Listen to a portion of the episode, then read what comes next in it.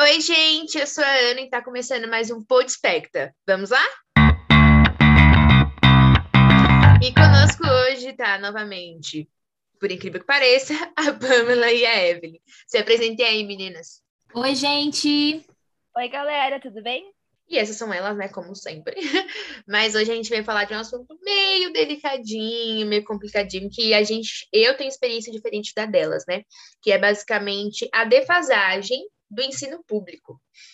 É, hoje, se vocês não sabem, se vocês não chegaram a escutar os antigos podcasts, é, eu sempre estudei escola particular, nunca estudei escola pública, então não tenho vivência nem parâmetro para falar sobre é, o ensino daquele do, do, público, no caso, né? Eu sempre tive parâmetro da escola particular, então a gente consegue hoje ter um diálogo legal, porque as meninas ambas estudaram sempre escola pública. Então, é, basicamente, assim, para a gente dar um adendo, né?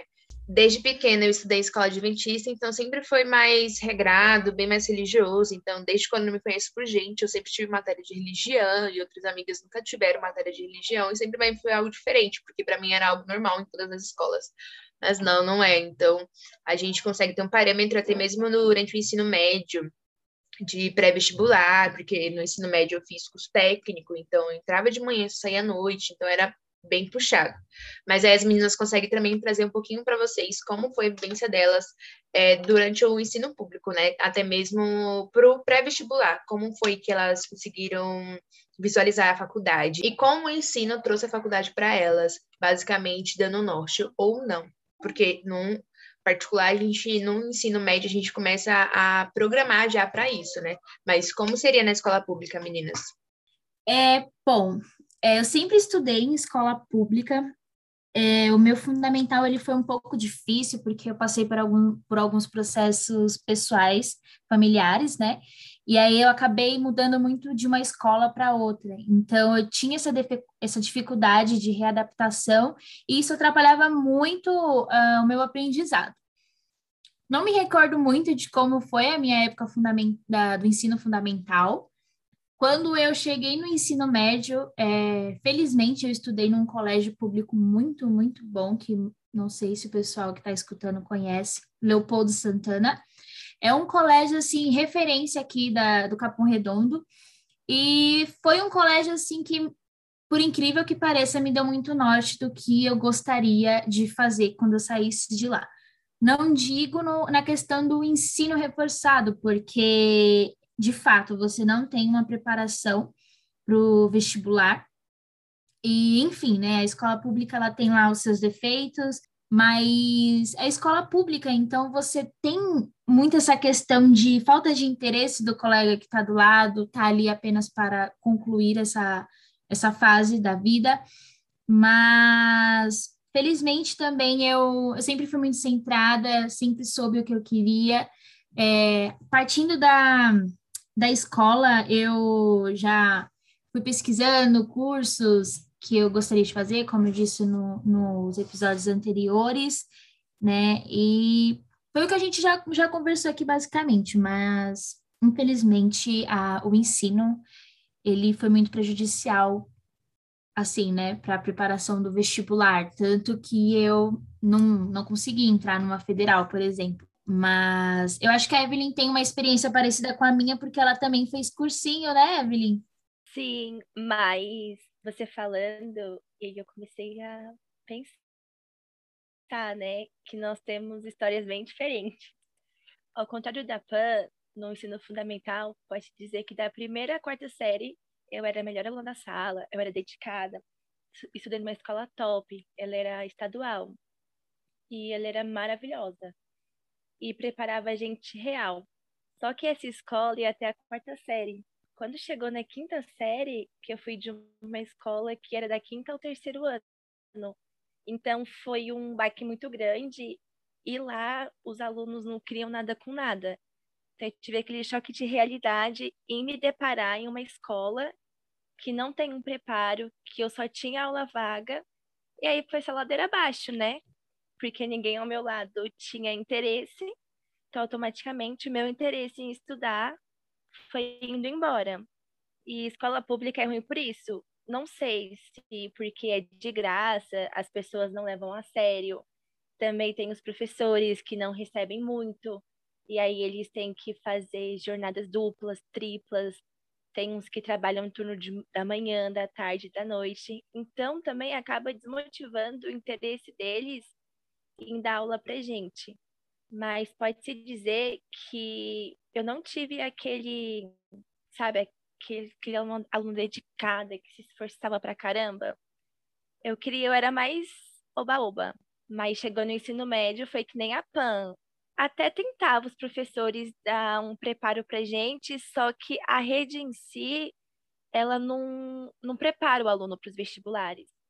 E aí eu comecei a pesquisar a Pan ela fez um cursinho da Poli, né? E aí eu fazia um cursinho parecido, que era da, da rede da Poli também, só que o meu era aos sábados. E era do, de 8 horas da manhã até as 5 da tarde.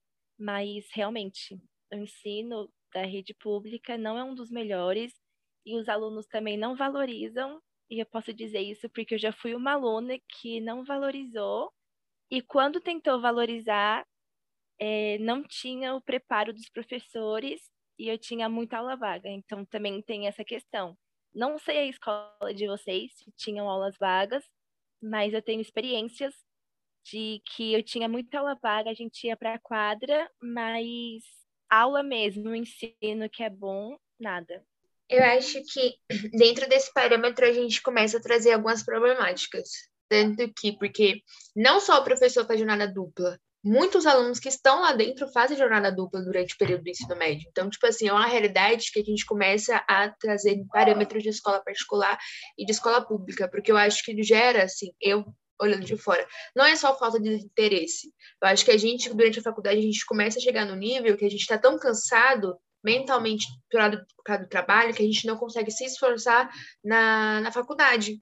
E a gente consegue visualizar isso com adolescentes de 16, 17, 18 anos que estão na, na, no ensino médio e trabalham. Muitos ali, eles estudam à noite e trabalham durante o dia. Então, você chega de noite, você não quer fazer mais nada, você só quer descansar. Você olha para frente do professor, o professor também está fazendo jornada dupla, o professor também está cansado. Então, a gente consegue visualizar isso. E a PAN, ela, ela, é um exemplo, né? Porque ela também trabalhou durante o ensino médio, não foi, amiga?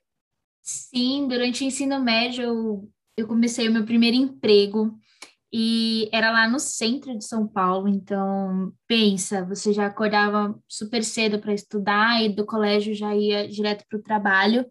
E assim foi o meu primeiro emprego, independente do pique que a gente tem para poder começar algo novo, foi bem cansativo. Eu fiquei poucos meses nesse trabalho, eu acabei desistindo porque realmente estava puxado. E, e aí optei por começar um, um cursinho é, do Emancipa, ele era gratuito, né? E aí são professores que fazem um trabalho voluntário, porém a jornada era muito pesada. E eu fazia aquele cursinho justamente para suprir a falta de ensino que tinha dentro da, da escola. Só que assim, era o sábado o dia todo. E aí eu abri a mão do meu final de semana por isso. E aí chega um momento que a sua cabeça ela já não absorve mais nada, porque você está cheio de informação. Então eu vi que aquilo não estava valendo a pena. E como a Evelyn citou, eu comecei a fazer o cursinho da Poli, e aí eu, eu trabalhava e pagava somente o cursinho. Arrumei outro emprego, né, na verdade. E aí comecei a pagar o cursinho que era durante a semana. E aí eu conseguia é, mesclar as duas coisas. Mas assim, é super pesado mesmo para quem vem de, de classe mais pobre. A gente sofre muito isso na pele, porque você tem que abrir mão de muitas coisas que, infelizmente, é isso. É, amiga, meu cursinho era do Emancipa, que é da rede da Poli também. Muita coisa em comum, meu Deus. Não, velho, eu fico visualizando assim, porque, tipo, eu sempre sei escola particular, mas minha mãe sempre trabalhava de domingo a domingo, eu mal via minha mãe, porque ela, ela a vivia para pagar minha escola, entendeu? Então era basicamente assim. Então eu era sempre a que falava: não, não vamos sair pro rolê, não. Por quê? Porque minha mãe só tinha dinheiro para pagar a faculdade, pra escola, né? Não tinha dinheiro para me dar para passear. E eu tava feliz com aquilo, então tava tudo bem, entendeu? Mas a gente consegue, a realidade é muito diferente, a realidade de quem vive, até mesmo na escola particular, porque tem, tem bolsista, eu tenho um amigo que foram bolsistas, então a gente consegue visualizar muitas realidades diferentes. Então, a realidade ela acaba sendo muito diferente, até mesmo para quem está dentro da escola particular, se você não tem a classe ou a verba que aquelas pessoas estão, ali estão. Mas a gente consegue ver um, um comparativo muito drástico, assim, porque na minha sala tinha gente que estava lá, mas os pais pagavam e tava, tipo assim, então, a gente consegue visualizar muita diferença até mesmo para os alunos, as características dentro das escolas.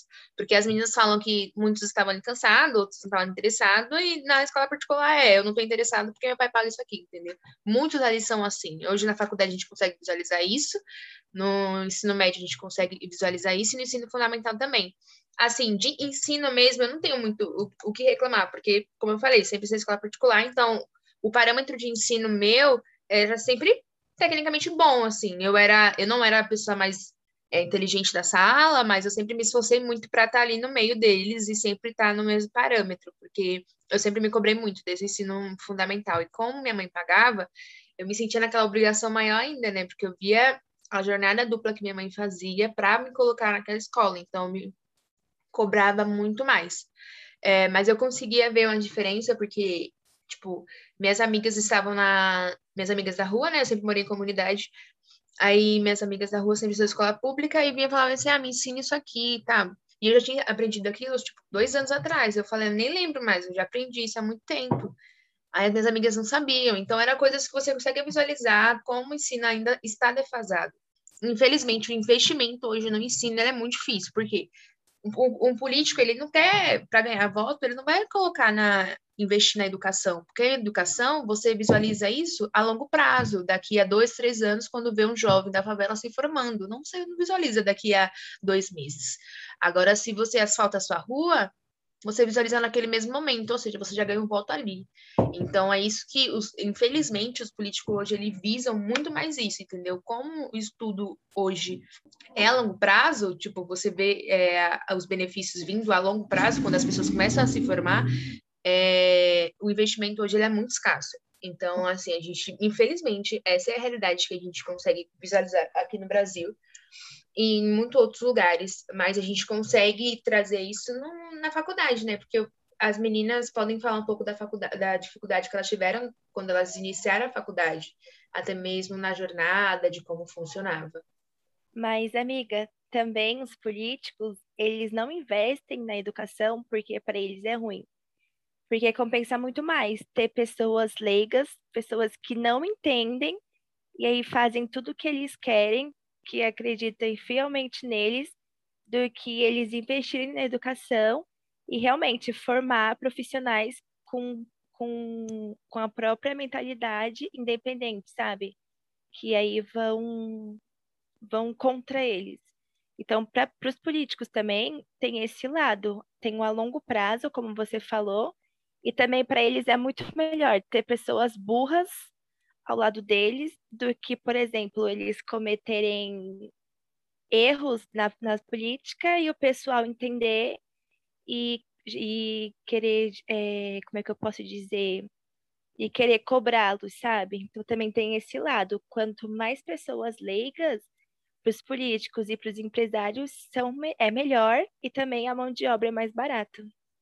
Sim, e isso acaba refletindo muito nos dias atuais também. A gente está vendo aí a confusão, né? É, políticos sendo investigados por investimento em fake news, e isso justamente é por quê? Porque tem pessoas leigas, é, pessoas que não têm acesso à informação, e é justamente isso que eles querem. As fake news, elas favorecem muito eles a continuarem lá no poder. Então, é, é sempre isso, né? O nosso sistema, ele sempre vai querer que as pessoas, como a Evelyn falou, continue, continuem leigas. Nunca vão querer pessoas é, com intelectual avançado, enfim. É, como a Ana disse, na faculdade, é, a, a, gente fez faculdade de comunicação, então a escrita, uma boa escrita, ela era muito exigida, né? E aí, a gente vindo do, do ensino defasado, a gente encarou muitos, muitas barreiras ali, né? É, a gente tinha aula com alguns professores maravilhosos e a gente, tipo, aprendia coisas super básicas que você já deveria ter aprendido lá no colégio. É, realmente, na escola, não... A maioria quase 90% da, do pessoal veio de escola pública, né? Então, digamos que a escrita não era uma das melhores. E aí tinha um professor que ele ia dar aula de redação e ele explicava coisas básicas. Aí ele falava, gente, isso aqui é o básico do português. Como vocês não sabem, viviam, vivia corrigindo as pessoas. Mas realmente, o português, né, que é o, o essencial, assim, se a escola não ensina, não prepara gente na faculdade, realmente, a gente luta, a gente passa. E, gente, uma dica, leem bastante. Leem mesmo. Quando falam que leitura é chato, não. Leitura prepara vocês para o futuro, prepara vocês para a escrita, para a leitura, para tudo e para o conhecimento. Realmente, como a Evelyn falou, como a Evelyn é muito. A Evelyn é amante da leitura, né? Ela lê demais. É, então, como ela citou, a leitura sempre é muito importante. Então, continue nisso. Assim, eu, eu e a Pamela, assim, ler sempre foi meu hobby. Hoje em dia, eu tô bem cara de pau, assim, tô lendo muito menos, mas tanto de livro que eu tenho aqui em casa, então, gente, partindo pro decoro aqui para ir logo pro finalzinho desse podcast, para não ficar muito longo. Vou fazer uma perguntinha para as meninas ver o que elas vão responder, entendeu? Bora lá. É, basicamente aqui, galerinha, a desigualdade social interfere no futuro dos profissionais das pessoas ou só se destaca quem realmente se esforça para estudar? O que, que vocês acham? Vamos criar uma polêmica aqui nesse podcast. Bom, essa é uma pergunta bem polêmica, né? E a gente gostaria até de deixar ela lá em aberto para vocês ouvintes responderem a gente no Instagram. É, tem uma palavra que eu detesto muito, eu tiro do meu vocabulário, que é meritocracia. É claro que você sempre tem que se esforçar e se dedicar muito para aquilo que você gosta, para aquilo que você quer. Mas dizer que você consegue chegar ao topo, ao topo de algo por mérito é um pouco difícil quando você encontra a sua realidade financeira com a de outra pessoa que tem uma condição melhor, né? Então, é claro, não desistam, não parem de estudar, é, corram atrás daquilo que vocês querem, mas coloquem em mente que da onde você veio vai ser sempre um pouco mais difícil de chegar lá. Mas você chega, mas vai ter sempre alguém à frente de você. É só isso. Ai, gente, ó, eu fico revoltada quando falam que pessoa só se destaca se ela se esforçar. Gente, que mundo que as pessoas vivem pensar nisso? Começando pela desigualdade social, que é gritante, assim. Eu posso dizer porque eu tenho amigos que fazem que não tiveram a oportunidade que eu tive, e olha que eu ainda sou pobre e lascada, né? Mas não teve a oportunidade que eu tive. Então, tipo assim, eram os mesmos sonhos, eram as mesmas coisas, só que tiveram que abrir mão de algo para poder trabalhar, para poder sustentar a família. E aí vem uma pessoa fala assim: "Ai, mas tem que se esforçar para conseguir". Não existe isso. Se tivesse num país que todo mundo tivesse os mesmos direitos, as mesmas condições, beleza, ok, mas não, a gente fala de realidades diferentes. Tanto nessa pandemia, muitas pessoas ficaram ricas e outras não têm nem onde morar. Então, realmente, vai muito de onde você mora, da sua classe social, da sua condição de tudo. Esse negócio de mérito pode até existir, mas é que nem a Pan falou. Você pode conseguir, mas vai demorar vai demorar bastante. E às vezes, quando você conseguir, vão criticar você por conta do tempo. Como, por exemplo, faculdade. Se a gente fosse fazer entrevista com a pessoa da Casper, da PUC, com toda certeza o pessoal ia dar preferência para quem? Para Casper, para PUC. Aí vem falar que é mérito. Não dá para você falar que na sociedade que a gente vive hoje no Brasil, desigual, existe meritocracia, quem, quem consegue, alcança, quem chega no topo é só porque ela quis. Não, não funciona assim, não é só porque eu quero que eu vou chegar naquele lugar. Lógico que se você não querer, você não vai sair do lugar que você tá. Mas se você quer e você está na circunstância que você está, não, não, funciona assim, não é, não é os mesmos degraus que você vai funcionar do que uma pessoa que está do, do outro lado, tá ligado? É como as meninas falou, é difícil, então você tem que colocar nessa cabeça que, meu, vai ser difícil, vai ser mais difícil do que a pessoa que está do seu lado. vai ser muito mais difícil daquela pessoa. Porque quando aquela pessoa sobe um degrau, você tem que subir 10 para estar no mesmo lugar que ela. Então você tem que colocar na sua cabeça que tá difícil, é difícil, o Brasil é desigual, não vai mudar assim do dia para noite. A gente está com um governo atual que propaga isso mais ainda. Então, tirando de tudo que a gente falou aqui, tipo, da desigualdade do, do ensino, da desigualdade social, da meritocracia, é você colocar na sua cabeça que é, infelizmente, a gente vive nesse mundo, infelizmente, a gente vive nesse país, infelizmente, é a situação que a gente está, mas não é essa situação que a gente vai permanecer. Então, é a gente sempre olhar para frente e colocar: meu, vai ser difícil, porque eu já vi muitas vezes, já chorei muitas vezes por falar: meu, cara, eu tô cansada, eu tenho que subir 10 graus, aquela pessoa subiu um, aí você olha pro amiguinho do lado, ele já subiu, já tá onde você tá, e você não tá, tá ligado? Você fica revoltado com aquilo. Você fala assim, não, não era pra eu estar aqui, eu sou mais esforçada. Mas no fim das contas, o seu esforço não vale nada se sua faculdade não é boa, se seu ensino não é bom, ou da onde você vem. Porque se a faculdade conta, muitas outras coisas contam, né, Paminha?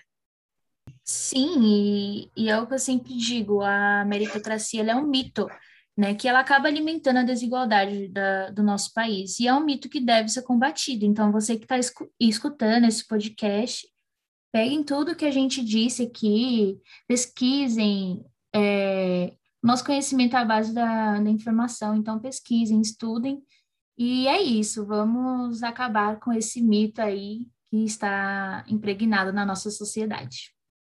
É isso, galerinha. Fique com o podcast de hoje. Adoramos é, falar um pouco sobre isso. Hum, conte pra gente, mande nosso direct lá falando sobre meritocracia, se você acha que isso existe, se não existe, porque isso aqui é a nossa opinião, né? Cada um tem a sua, então cada um acredita no que desejar. Mas finalizamos por aqui. Siga a gente em todas as redes sociais e um beijo! Tchau, até semana que vem. Beijo.